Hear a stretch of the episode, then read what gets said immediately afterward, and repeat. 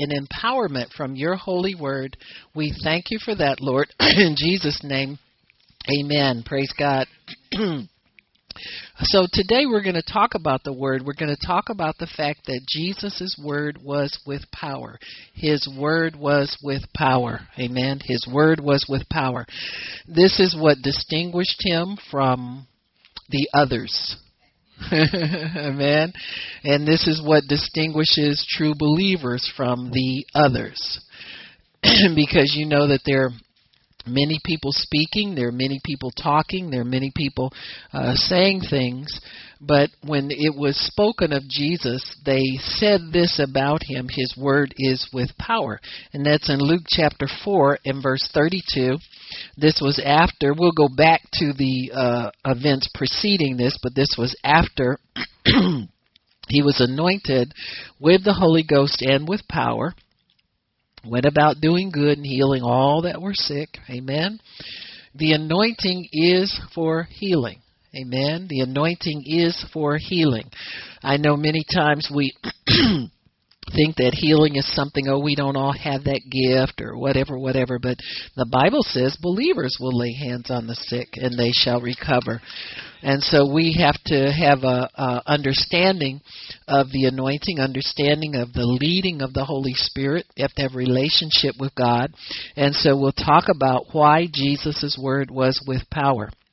So in Luke chapter 4, I think it's verse how did I get over there? 4 verse 32. I said that already. Um, this was after Jesus had been in the synagogue and read the scripture. And says, verse 31 He came down to Capernaum, a city of Galilee, and taught them on the Sabbath days. And they were astonished at his doctrine, for his word was with power. How did they know? Well, power can be detected. It can be discerned. Man. And the power of God is always confirmed with signs following. Always confirmed. The Lord works with them, confirming His word with signs following. we said this would be the year of the believer and the confirmed word. Really, sometimes the only thing you need to do to get the word of God confirmed is to reach out and help somebody. You know, Christians would do what their hearts are leading them to do, and that is when somebody complains to you, you can offer them prayer, offer them Jesus, offer them a remedy, a spiritual remedy. And oftentimes you will find that that little urging on the inside of you is the power of the Holy Spirit to come in and remedy that situation. God does not show up just to give us a pep talk. You can get that from any idiot anywhere. You can get somebody come and tell you it's going to be all right. you know, oh, you have greatness on the inside of you. Well, I want to see it come on the outside and do something. You know, you want to have greatness confirmed with signs following.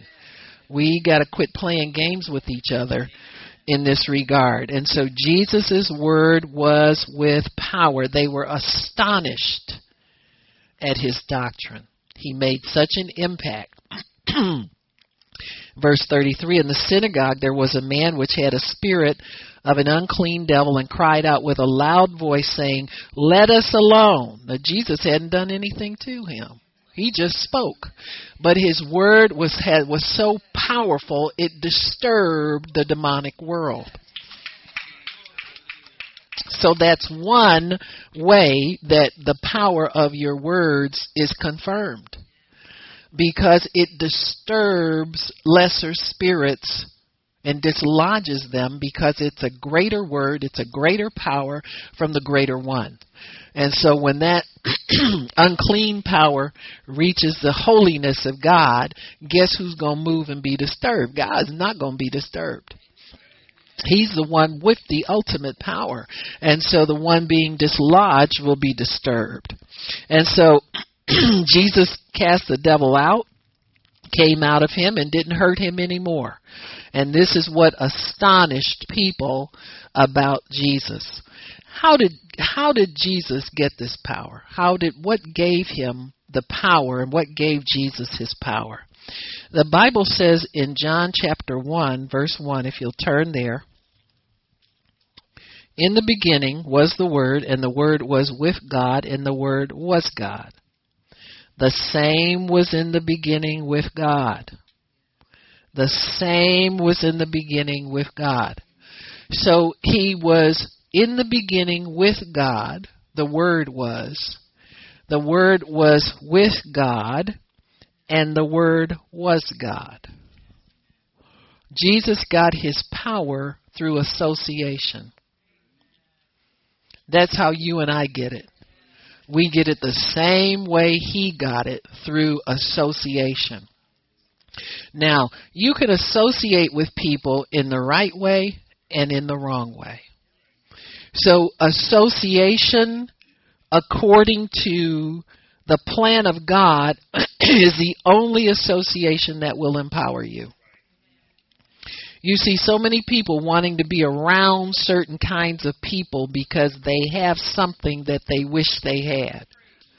But if you're just going around somebody because you wish they had what they had, to me, that's not the right kind of association.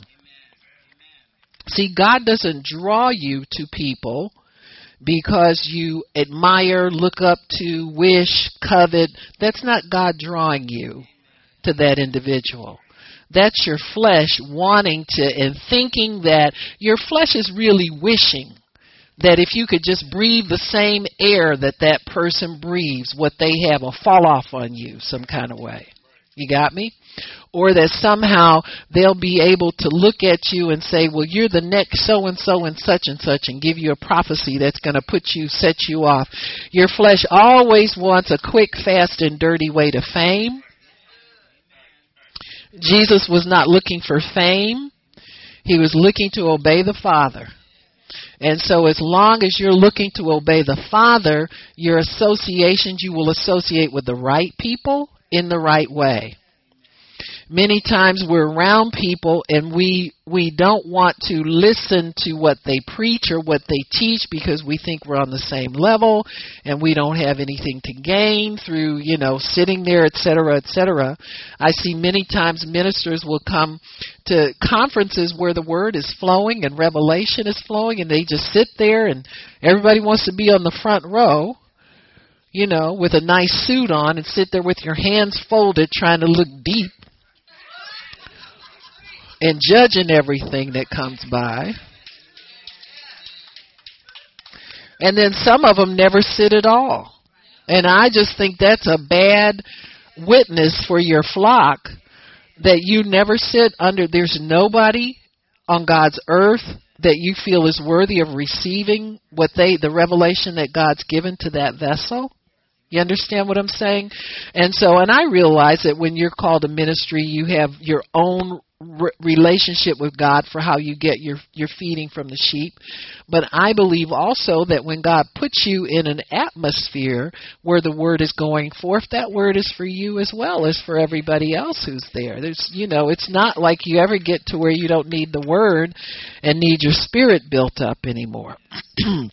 I remember um when we were uh, early in the ministry, and we would have these uh, impartation services and anointing services, and we would have special services where we would lay hands on the everybody that was there. And I can remember some people that always were in line to, to get the impartation, and they're still preaching now. And I know there are people that sat and just refused to get in line and that you don't even hear from them anymore. They don't even have a ministry. So I believe it pays when God puts you in an atmosphere. It pays to understand why you're there and you can receive what's being preached from the pulpit. You don't just need a word from the prophet all the time, but sometimes you just need to get some understanding and some things put together right in your spirit. And so associating with the right people in the right way will also bring the power into your life. And so the Word was with God, and then the Word was God.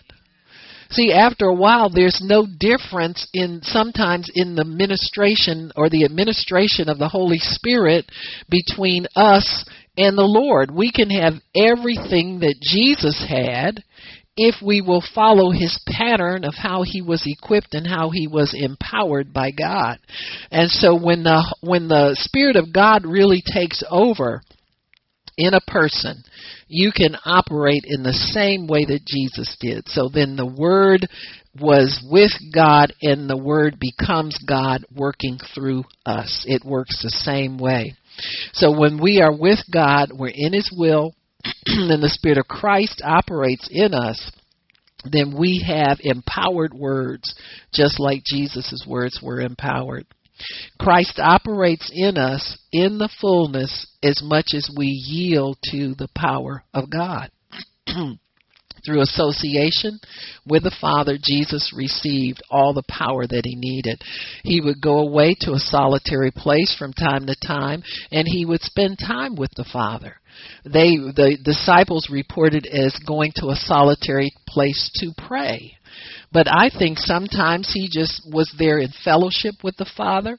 Sometimes he just needed to be in the Father's presence, saying nothing. Sometimes he was on his face with requests, etc., etc. We have all of those needs within us as well. We need to sit in the presence of God. We need to hear from God. We need to pour out our hearts to God. We need to talk to Him and communicate fully with Him. So the right association with the right person in the right atmosphere will always bring us the power of God. When God puts you in a local fellowship or assembly, always associate correctly with not only the leadership, but the other people in that atmosphere. We have to have right associations all the way across the board. We have to have right associations toward leadership. You can't uh, be uh, scornful when they give you a job to do or give you a task to do or something like that. You have to just accept it because God is probably speaking to that person to tell you these things. They're there to help you, equip you, train you, and develop you in things of the Spirit. And so that, that takes a certain level of trusting God, not just trusting that individual, but we must trust God to have the right association with the right people. We are we are to honor and respect those that He puts in authority over us. Uh, you you can't uh, um, you can't correct upwards. You know that's that's wrong. That's called rebellion or witchcraft. Uh, when when they correct you, it's because God has put them put you under their care. There's nothing to be fearful about a person who's under God uh, being over you.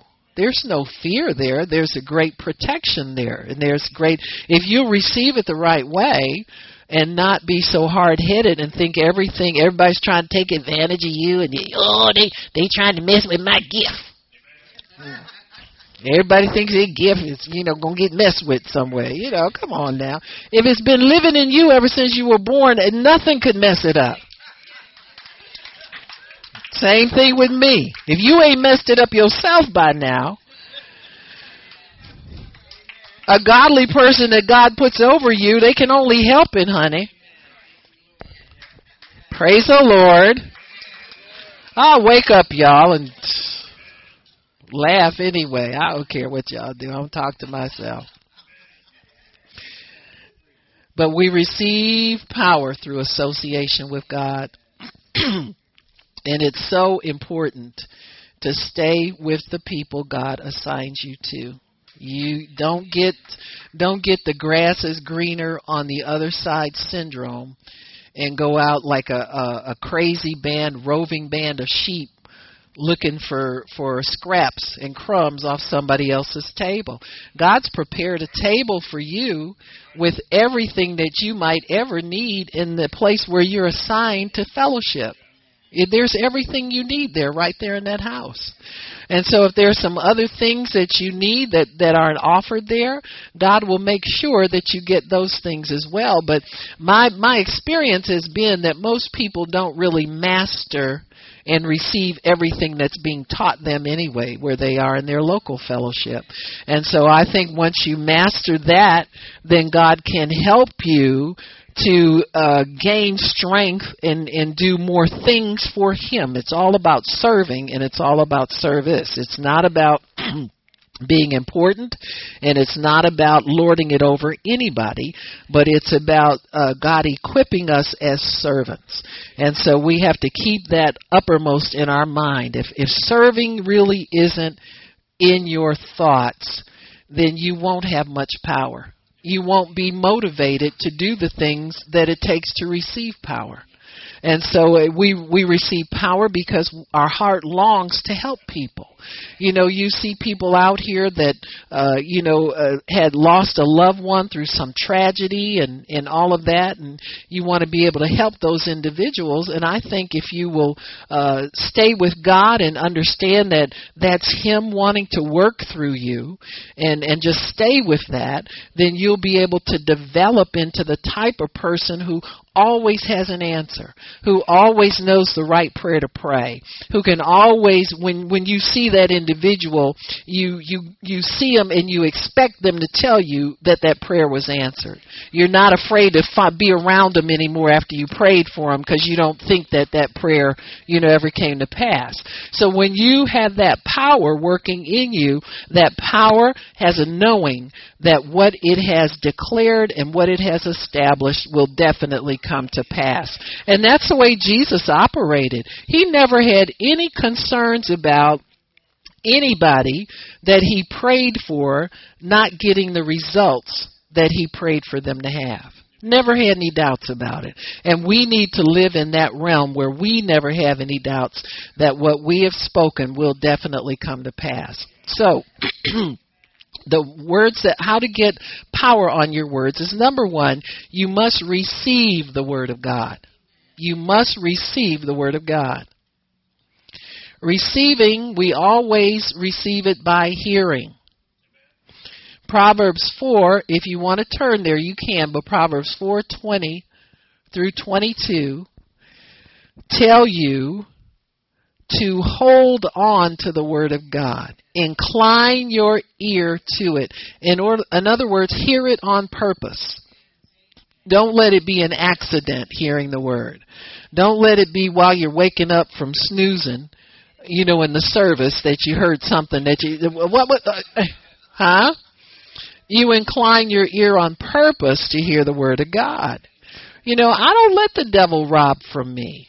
You know, if you're if you're in the service and you're attentive to God's word, you will have so much more going out of the service than you would if you just sat there and didn't pay any attention to anything. I don't understand that that that this word is so charged with power and it's so alive and it's so God.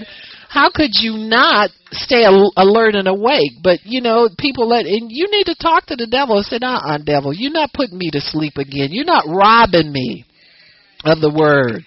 because that's how we get robbed of the word. You know, we just let the enemy come in, and you know, you start feeling so. Well, I got up too early, you know, making excuses for it.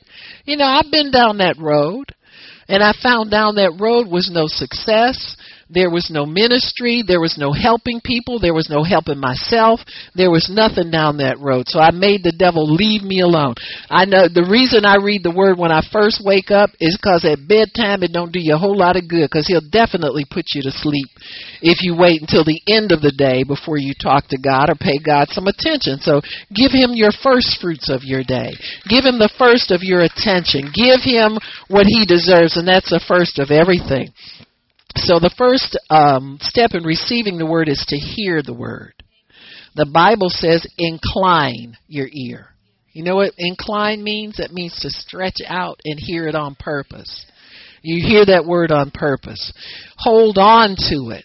He says, don't let it depart from your eyes. Keep it in the midst of your heart. See, you, you have to fight to hold on to God's word. It's not just an automatic thing. Sometimes you'll get in a service and a, a scripture will sound familiar to you. and you'll start to get relaxed about it. Oh yeah, yeah, yeah. This is familiar. I've read this before, so forth and so on. I remember listening to uh, Roberts Liardon preach years ago about uh, Brother Hagin, Brother Hagin's meetings, and he was teaching on Mark eleven twenty three. And uh, Robert said, you know, Mark eleven twenty three kind of got to be a joke among, you know, smart mouth students around that town. And he says, uh, he said, whenever he would say, open your Bibles to Mark eleven twenty three, everybody would go, oh boy, here it goes again. huh? making fun of the old man and even his son, uh, Brother Hagin said he was riding home from a meeting one time, and his son Ken Jr. asked him. He said, "Daddy, when you get up and tell them stories, is you really preaching, or you just telling stories?"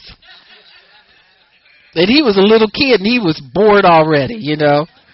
But Brother Hagin kept gi- giving people what God wanted him to give them, and so Robert said that he went in to hear that sermon for the umpteenth time, he said, and something snapped in me while I was listening. He said, when I walked out of that meeting, I owned that scripture.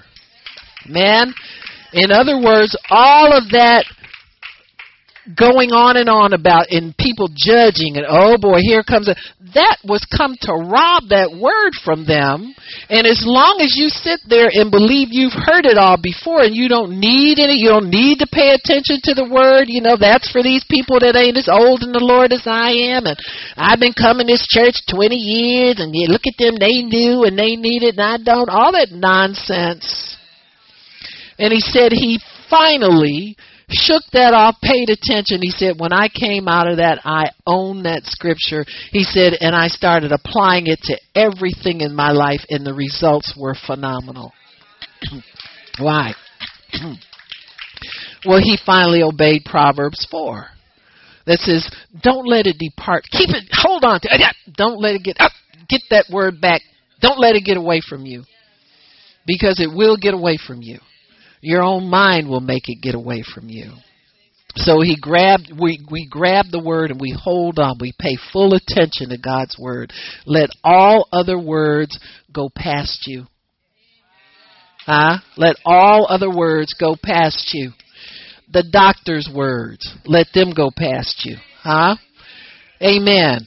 The the finance company's words, let them go past you. The credit card people that you keep you know, maxing out that same credit card and you wondering when they gonna come. Let let those words go past you. You got to get a word from God because He can rescue you even though you didn't do the right thing. If you did the right thing all the time, you wouldn't need rescuing, would you? Huh? You wouldn't need rescuing. And so He rescues us because you allow that word to get inside of you and you refuse to believe anything contrary to the word of God. Whenever something comes up, if something new you haven't tried before, the first thing that comes to your mind, I can't do that.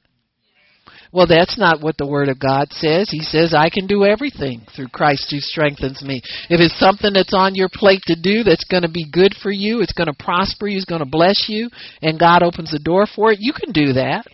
You can do all of that. But see, the fact that you've never done it before, that doesn't mean you can't do it. Huh? Doesn't stop you from doing nothing else you wasn't supposed to do. Hello.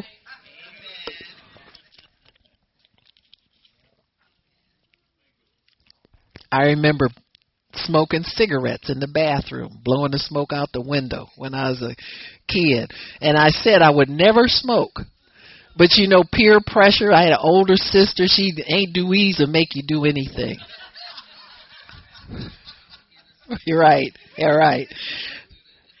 Pastor Shirley was too young. But ain't do easy. Come on in here and smoke this cigarette. We're a little bossy self. Huh? So there I was smoking, blowing smoke, and and it took me years to get rid of that habit. And it didn't i mean it looked a little grown up but bad kids did that you know rough kids did that. I didn't do that kind of stuff but i did it anyway. So don't tell me you can't hold on to god's word and obey god's word and do some of the things you used to be afraid to do in god. You can always step out and do a new thing. You can always step out and do more. You can always step out and do greater things so receiving the word, grab onto that word, hold on to that word, don't let that word go. Keep it in your ears, hide it in your heart, keep it because it's life to you.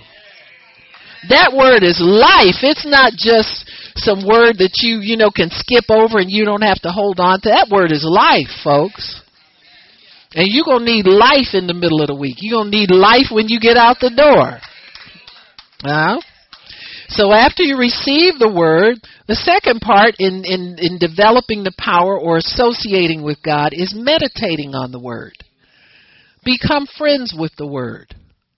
Let that word become a part of you. Seek to own that word. You want to own that. That word transforms us and renews us. Romans 12:2 tells us that. the writer warns us to not be conformed to this world, but to be transformed by the renewing of our minds, that we might prove the good, acceptable, perfect will of God. See, you're here on this earth to prove something. You're here to make proof of what you say you believe and what you say you know. If you don't know how to pray for people, start talking to God and ask Him to teach you how to pray. Don't just sit around and and and pretend like you.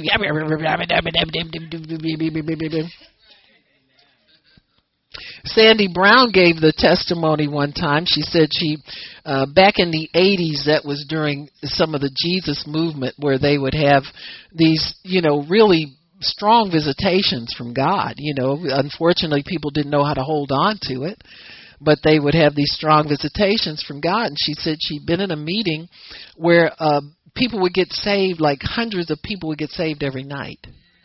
And they just came in off the streets, more or less. You know, it didn't have to be dragged in by anybody or planned to get there. They just came.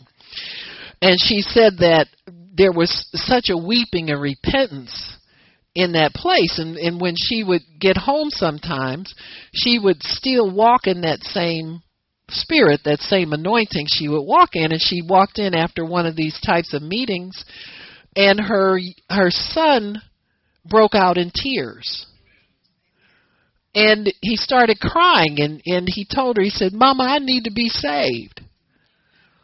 And she told him she said you're saved. What do you mean you need to be saved? You're saved. You know, you you do this and you do that and you do that.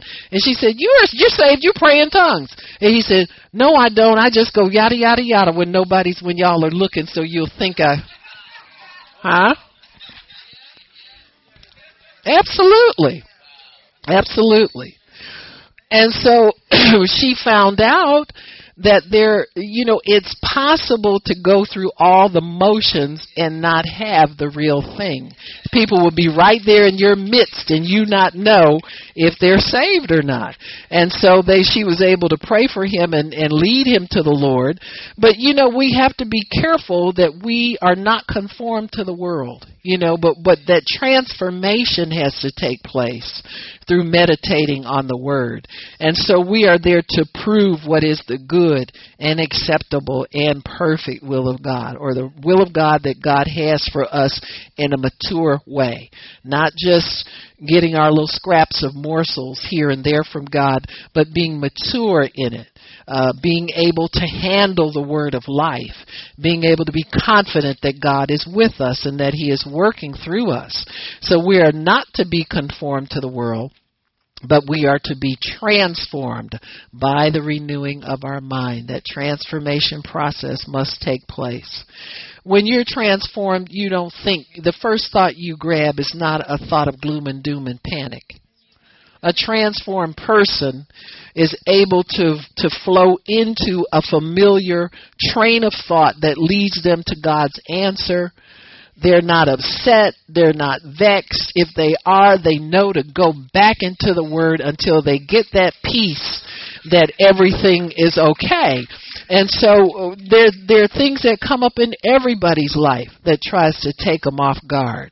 But but you stay with the word. You have to hug that Bible until it becomes a part of you. You got to sleep with that word until you get it in you. You do whatever you need to do to get that word in you so that you are transformed. You're not that person the devil used to scare all the time. You're not that person who was ready to quit at a moment. You're not that person who was ready to give up. You're not that person who is so touchy and sensitive.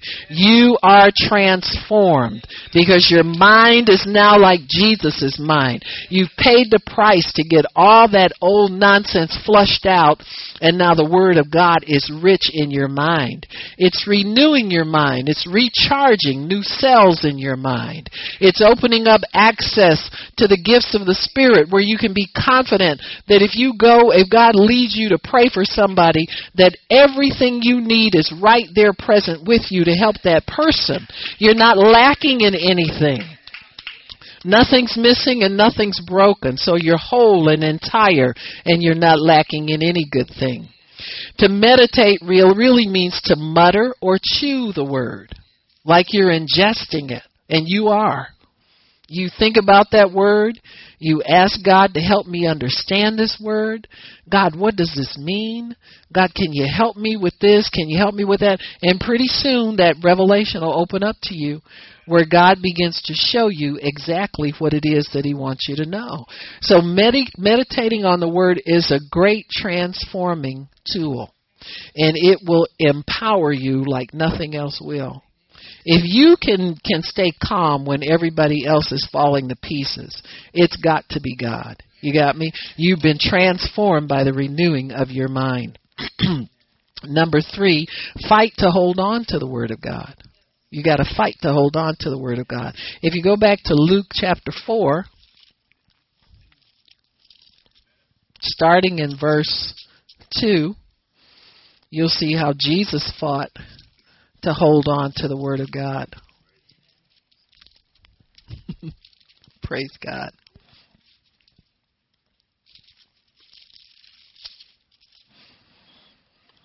Jesus went, was full of the Holy Ghost, verse 1, returned from Jordan, was led by the Spirit to be tried.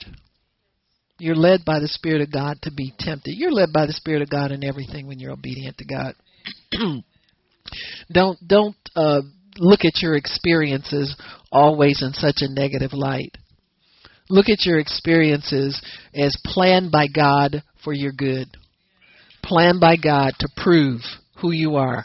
But because sometimes we have doubts. You know, there are times when we have these unspoken concerns about ourselves. And God knows what they are. Sometimes we wonder, well God, am I going to be able to do this? Am I is is this going to be is this is this ministry going to get to where you want it to get? Is it are we on the right track? All that you have these unspoken concerns. And so we put ourselves sometimes in the midst of the test because we have a sense within us that we lack some understanding of our capability to go forward and do the things that God wants us to do. And so we have to make make uh, we have to understand that that will lead us to places where that word gets tried.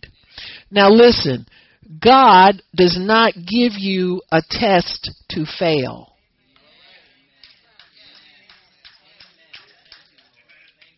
I'm going to say it again because see people, you know, you think of God like you do Miss Miss whoever she was, the mean teacher in the 3rd grade that kept threatening to flunk you cuz you couldn't color inside the lines. God is not like that. He ordains every test already knowing that you can pass it and that you will pass it.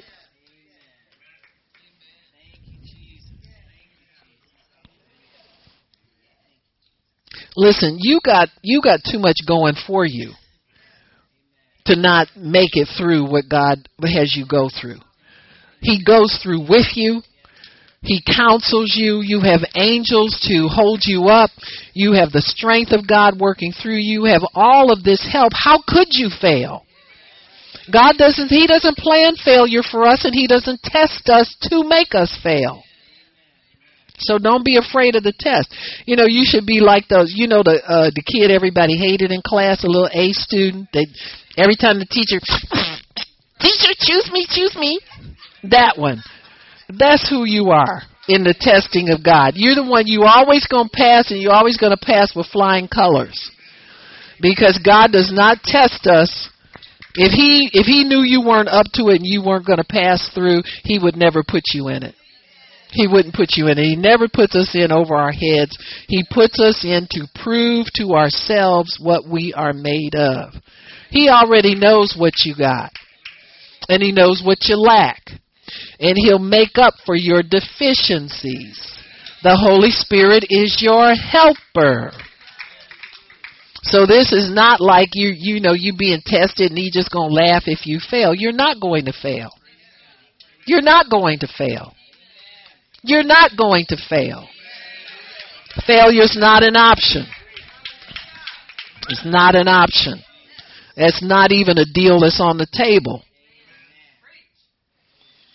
You know, when God lays out his covenant before you, that's the deal that's on the table.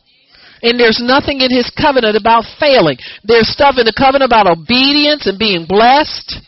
There's stuff about bis- disobedience, and then there's repentance to get you back in obedience again. There's no curse on this covenant. None of that stuff's on the table. So all you got to do is be cool. You know, just don't mess up too bad, and don't go sit nowhere and feel sorry for yourself. Let the devil come and kick you around. So we have to fight to hold on to the word. So Jesus was led up by the Spirit into the wilderness, being 40 days tempted of the devil. In those days he didn't eat anything. And When they were ended, he afterwards he was hungry. But in the midst of that time, the devil came to him and said, If you're the Son of God, command that these stones would be made bread. Now the devil comes to tempt us to act out in the flesh, to act out in pride, to do something to prove that we're just as good as those other Christians over there that we're always thinking are so much better than everybody. The devil puts that idea in your head too. Hmm? There's no great people or small people in God's family. He loves us all the same. We all have the same potential. We may not do the same job down here. We're some are more faithful than others. Some are more uh, um, work harder than others, so to speak. But still, we have the same relationship with the Father. We have the same potential with Him. You can probably win more people to the Lord than most TV preachers. Huh? Because they're assigned to do what they do. And some of them are not great soul winners because maybe they're assigned to feed the sheep. But you can go out and win souls just by being in in uh, the the presence of people and responding the way the Lord would have you respond. Just responding correctly. You could win a soul a day, just like that. You got me? Every time you go out, you would have a word for somebody that would lead them closer to the Lord. so Jesus had to resist the devil, but he resisted him with what? It is written. He resisted him with the word of God. He didn't resist him with his position in the kingdom. He didn't resist him with his sonship. He resisted him with the word because that is what the devil must respect. There are written judgments against Satan and if we will will speak those written judgments, we'll get victory in every turn. But you cannot win against the devil just by getting mad at him and trying to tell him off and oh the devil's a liar. Well, we all know he's a liar, but when he comes to steal your bread off the table, what you to do to him? Well, when he comes to deceive you and to trick you, what are you going to do to him? See? You know, we can always say those little catchphrases, but what do people do to follow up to make that true? If that's true, if he is a liar, why are you listening to him? Huh? If he is a liar, why do you obey what he tells you to do? Why do you even consider his words? Jesus never considered the devil's words. He just answered him and said. He continually answered him and said. He finally told him, Get thee behind me, Satan, for it is written. He positioned the devil out of his face and put him behind him. You got me? And he stayed behind him. You got me? He never, there's no record that he got up in his face again, not like that. You know, he used other people, but mostly the people that challenged Jesus did it behind his back. They did it through through deception, whispering, backbiting, secret, you know, alliances, murmuring, but very few challenged him. You seldom see the Pharisees getting up in his face and challenging him. Hmm? Hello? Because he put the devil behind him where he belonged, and he had to stay there. When Jesus puts you someplace, you stay there. You understand me? We need to learn how to make it that final. Put him out of your life and make him stay there When we pray for people to be healed, we'll tell the devil, "Don't you can't make them sick again. Now you don't come back and you don't do this again, huh? Don't do this again." And it's final. What your intent when you pray for people is that they will be healed. Period. Not eventually, not with some pills, not with this, not with that, but they are healed, period. And that's it. So you put him behind you with the word, man. You give him the word, and that that's how you put him behind you. And so, the last temptation, he says, uh, tells him to throw himself off a cliff, and then let the angels come and catch him. Uh, well, you know the devil's triple stupid, but he'll try it anyway because you know there's some people that'll do stuff like that. There are people who look at the people that have a whole church based on handling snakes. It's the same thing. See, it's the same thing. They're trying to prove their power by getting themselves in a dangerous natural situation. You don't prove anything by putting yourself in natural danger. You're not to tempt the Lord to come and help you. God comes to help you because you need help, not because you're stupid enough to listen to the devil to put yourself in a position where you need help. I'm going to say it again. God helps you because you need help, not because you're foolish enough to put yourself in a position listening to the devil where you need help. You're not guaranteed any help there because you know better than what you're doing.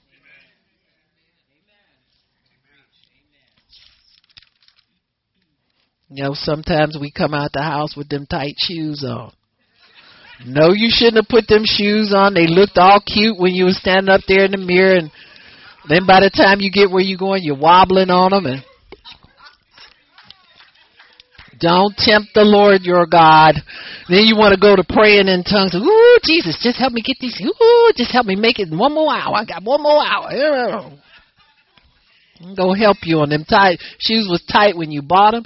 You should have left them in the store if they didn't have your size. Leave them there and believe God for your size. It's coming. So Jesus fought to hold on to the word. You have to fight. You can't let the devil just take from you. You resist him. Quit fighting people. Quit fighting ideas. Quit fighting nonsense. You find out that devil's behind it and you take authority over him. So Jesus contended with the devil's temptation as long as he was on earth. The, the Bible says here that Satan left him for a season in verse 13. He departed from him for a season. But you never see him have a confrontation like that again. Why? He passed that test already. You understand me? He passed that test already. You don't go through it twice once you pass it already. So he was led up into the wilderness by the Spirit. He was empowered before he went up. And when he came out, he was anointed for ministry. You know, the anointing is not something you assume, it's something that's conferred upon you. You don't just assume you're anointed because you talk real good. And people like you and say you ought to be a preacher. That that's not the anointing. But you've got to have some, to me, some devil confrontation uh, experience before the anointing will come upon you. Got to prove that you have authority over all the works of the devil. I can remember when I was new in ministry, it seemed like nothing but witches came to our meetings. I mean, they just, you know, and they'll still show up. Every now and then one will show up, but, you know, in the beginning, that's all that was there.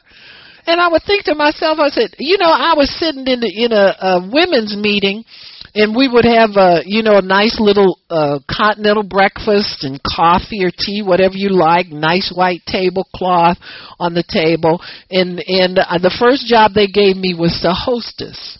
And if you're a hostess, you they gave you a table and whoever came and sat, you make sure they got information about the ministry.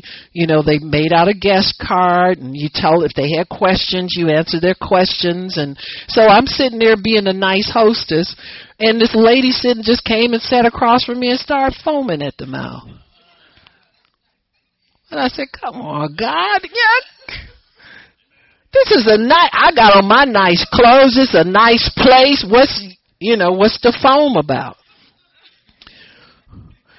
And so uh, there was a woman that looked at me and told me. She said, like that was, and I said, oh, maybe that's the hostess job. I don't know, hostess cast out devils, whatever. But everybody at the table's looking at me like that's my job to do. Well, then people later told me, they said, well, we knew you had the power to do that. Now they knew it and I didn't. You understand what I'm saying? But the thing of it is, once that's confirmed, once God confirms His word with signs following, it's there. And if you'll hold on to it, talk to God about it, get, get to understand it more, then it will be a permanent part of your life. It's not just something that'll happen here and there and go away. It's to be a permanent part of your life. There's devils everywhere. We need more people empowered to cast out more devils. And so you need to pass that test. That's a test of your anointing. That's a test of your calling. When Jesus, when he went to the, the temple after that, he re, verse 14 he returned in the in in the power of the spirit to Galilee and there went out fame about him. Why? Cuz his word was with power man. Everything he did if he said it it happened almost immediately. And so to me it was worth it to spend those 40 days in the wilderness because if that's what your testing brings forth it's worth it and that's what God wants every test that we go through to yield. He wants it to yield power. He wants us to be empowered after we go through these demonstrations of the power of the word working in us. So all he did was tell the devil what the word said. And then the next thing you know, he's casting the devils out in the temple. Huh? That's a good place to find them is in church. it's true that. Huh? Absolutely. Absolutely. Devils are everywhere. They like hanging out in church. So, when Jesus got in, verse 16, he came to Nazareth, where he was brought up. As his custom was, he went to the synagogue on the Sabbath and stood up to read. There was delivered to him the books of the prophet Isaiah. When he opened the book, he found the place where it is written, The Spirit of the Lord God is upon me, because he hath anointed me to preach the gospel, heal the brokenhearted, preach deliverance, recovering of sight, set at liberty those that are bruised, to make people whole. This is the acceptable day of the Lord. And he said, This day, this scripture is fulfilled in your ears. He wasn't anointed before that time, folks. When you're anointed, you know it. When you're anointed, there's evidence. When you're anointed, you've gone through a test to prove what's there. There's no anointing without proving. I don't care how many times you sing, We are anointed. Listen, I lived through it all. I don't care how many times you confess you're anointed. I don't care how many times another preacher tells you you're anointed anyway, and they don't know what you are. They don't know how you live. They don't even know if you're saved. But when you're anointed, God lets you know and you know it. There's evidence. There's evidence. I remember I was in a Bible study, and I, I can tell you, I was a stay at home Christian for five years until God delivered me from depression. But my gifts didn't start to come alive until I got in the assembly of the believers. Because it's the church that these gifts are entrusted to, not the sit at home person. You got me? And I wasn't at home because I wanted to be. I was at home because I felt I was too uh, phobic to be around people. I, I was anxious and nervous, but I finally got free of all the medicine and got an assurance from God that I was free. And so I started to go to meetings where the Lord would lead me to go. And I remember vividly being in a meeting and we were told as you know to pray whatever you know the person before you prayed what they wanted to pray and we were to take turns vocalizing our prayer request and the woman in charge of the the meeting had been a, uh, in John Osteen's church. She understood faith and the word of faith, and she was a really good teacher. But you know how sometimes people will get a little gimmicky, and so we were supposed to say all of our prayers and then do something and and just forget about it, and God was going to do it, kind of thing. You know, one of those things. Well, when it got to my turn, I started to open my mouth and say things I that wasn't I was going to pray for something else. And when I opened my mouth, God filled it with words that spoke about the scripture where Paul God wrought special miracles by the hand of Paul. And I quoted that scripture perfectly. Now, I'd memorized scripture forever, you know, because I was desperate for God and desperate for the Word. So I had the Word in me, but I didn't know how to get it to do anything. How many of you know you can be in a meeting and think you're there for one thing and God has you there for something else? And so when I began to speak about that, and I, I said there uh, God wrought special miracles by the hand of Paul.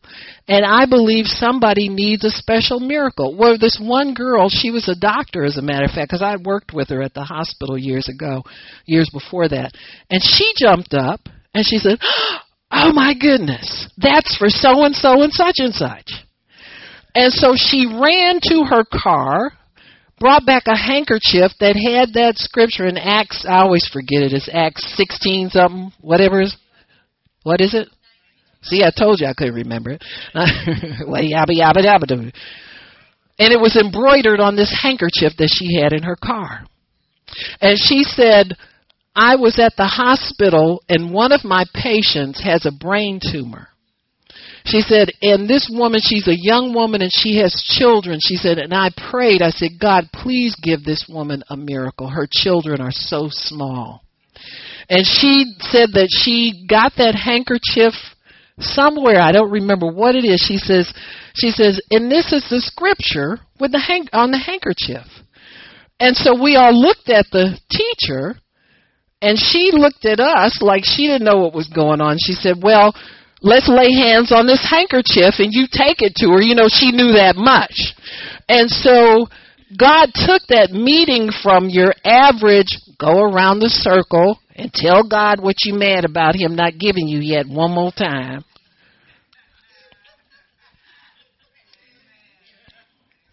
You understand what I mean. He took it from being a routine type of unto supernatural helping somebody and bringing a real answer to prayer that was on somebody's heart and on their mind. And I didn't really understand what was going on. And so afterwards, I kind of was asking the teacher, I said, Well, I don't understand. What was that about? Because I thought I was going to say a prayer. And she said, Well, you know, God just moved, you know, real haughty. And so I learned that people who mean you well don't always mean you well. They mean you well as long as you can grow to a certain level, but if God begins to really use you, then this other thing comes out. And so that taught me though. You know what it taught me? That I could always go to God myself in the privacy of my little where I started out with God in my little closet. Now don't get me wrong, there have been many teachers who have taught me many things. And I value their teaching very highly. But you're going to have to learn that there are some people who are put into your life to squeeze you to God and trust God more. And there are some people who are put into your life to strengthen you, help you, and instruct you. You're going to run into both kinds. And so from that day forward, I understood that the gifts of the Spirit were for the body of Christ. Because as many times as God had spoken to me and I'd heard from Him, I never heard from Him on that level until I got in the body of Christ with the body of believers. And there God began to work and to use me. So we have to understand how to grab onto the Word, how to hold on to the Word of God and fight to hold on to it, how to understand when the anointing is upon us. That anointing obligates you to work with God. The anointing is not yours for you to take wherever you want to take it. The anointing belongs to God, and God will lead you into the places where He wants to put that anointing to work. Just because you're anointed, that doesn't mean you can go to anybody's meeting and preach anywhere you want to and ask for a zillion open doors and just go through them and think that gift's going to work. That gift, that, that anointing is specific. You're specific to where you're called. There are needs that are specific to where you will be. And God has already ordained those works that you're going to you're going to use that you're going to accomplish for him. So, Jesus often went into a solitary place to commune with the Father so he could hold on to the word. Are you kidding me? As much as persecution as he got and backbiting and they were trying to throw him off of a cliff, all he ever did was help people. Like he asked the he asked the Pharisees when they arrested him. He said, "For he said I was with you every day, teaching in the synagogue and helping people. What which one of those works are you arresting me for?" And so, you know, you will have to fight to hold on to God's word. You have to fight yourself to quit turning that stupid TV on every time your eyes fly open. Huh? That's the big robber right there. Huh? I thank God I learned how to, and I was a person who was afraid of solitude and quiet because I was depressed and my mind was so tormented. But God taught me how to understand that quiet was where He met me. That was my best friend, where I could have fellowship and companionship with Him. Uh, you know, sometimes you had a TV on, and I said, "Now wait a minute, they didn't they just have this on here? I just saw this like two hours ago, and here they're running it back again." and they charge you a hundred dollars a month just to keep rerunning them same programs. We got to wake up and realize what's valuable. Learn how to value the right things. Amen. Step number four, you must mix the word with faith, or it will avail you nothing. The Bible says that that the, those they died in the wilderness 40 years in the wilderness. They all all their carcasses fell because they did not mix the word. It did not profit them because it was not mixed with faith on the part of the hearers. You got to make up your mind. You're going to believe God's word because you need to believe it. Because you want to believe it. You can believe anything you want to believe. Your believing is a choice I would much rather mix God's word with faith because that's where the power is. Once it's mixed with faith, it is empowered. It's like a, a bullet in the, the chamber, you know, getting ready to take off and, and go where it needs to go. We need to expect that word to come to pass once it's spoken. Mark 11:23 tells us that that we can have what we say. If we believe it'll happen, if we believe the word that we say will come to pass, we can have what we say. Some people believe it when other people say it, not when they say it. You know, uh, prophets oftentimes are really reading on the inside of you what God's trying to speak to your heart, but you won't let it come forth. That's why you feel peaceful once it comes out because you witness what's already inside you. You know, now that's not to say prophets, their job isn't necessary, but you must get that inner witness, and all they're doing is they're bringing it up so it makes sense in your hearing when it's inside of you, sometimes it's in pieces and fragments, and you hear a little bit there. And well, God's been saying this word to me, or this to me, or that to me, or something, and the prophet comes to put it all together for you. You understand what I'm saying? And so it's in you. So you need to keep it in you, but it needs to be brought up to your conscious level where you can hear it. And so you can have what you say though. Once you hear that word of the Lord, you need to start saying it. You need to start rehearsing it. You need to start believing it. You need to hide it in your heart. We need to expect all words that we say come to pass. Be healed, be delivered, stretch forth your hand, move your shoulder, do something you couldn't do before. We ex- need to expect God to confirm all of those words. They need to come to pass.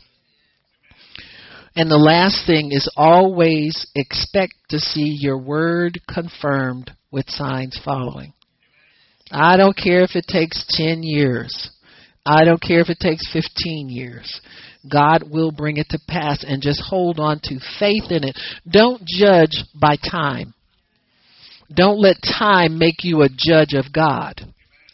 If the word hasn't come to pass yet, don't say anything about it. Just learn how to leave your words out there. If it's the word of God and it's a remedy for something, then you need to leave it out there and expect God to confirm it with signs following. Don't ever be afraid to tell somebody, I'm going to pray and we'll expect God to heal you. Don't be afraid to tell people that. I'm going to pray, and we're going to expect your your father to be saved and, and come into the kingdom. Those are simple things that we know are God's will. I'm going to pray and I'm going to expect God to get you a promotion on your job or get you a better job or put you in a position where you'll have more money for more things or give you wisdom in spending what you have. Nobody wants that prayer answered, but you know what I'm saying. It works too. I don't know about that wisdom stuff. I don't, want all that wisdom on me.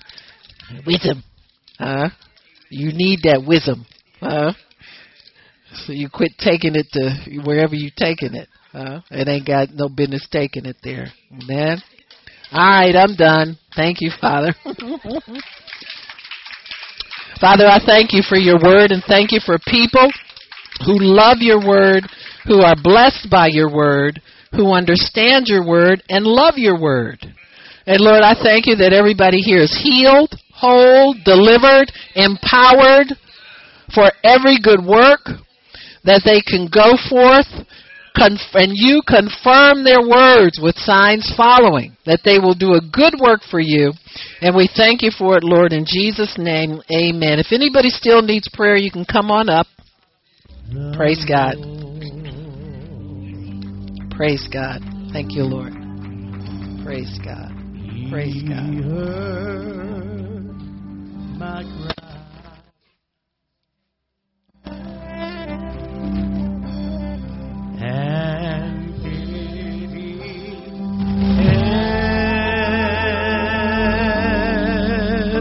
every cross.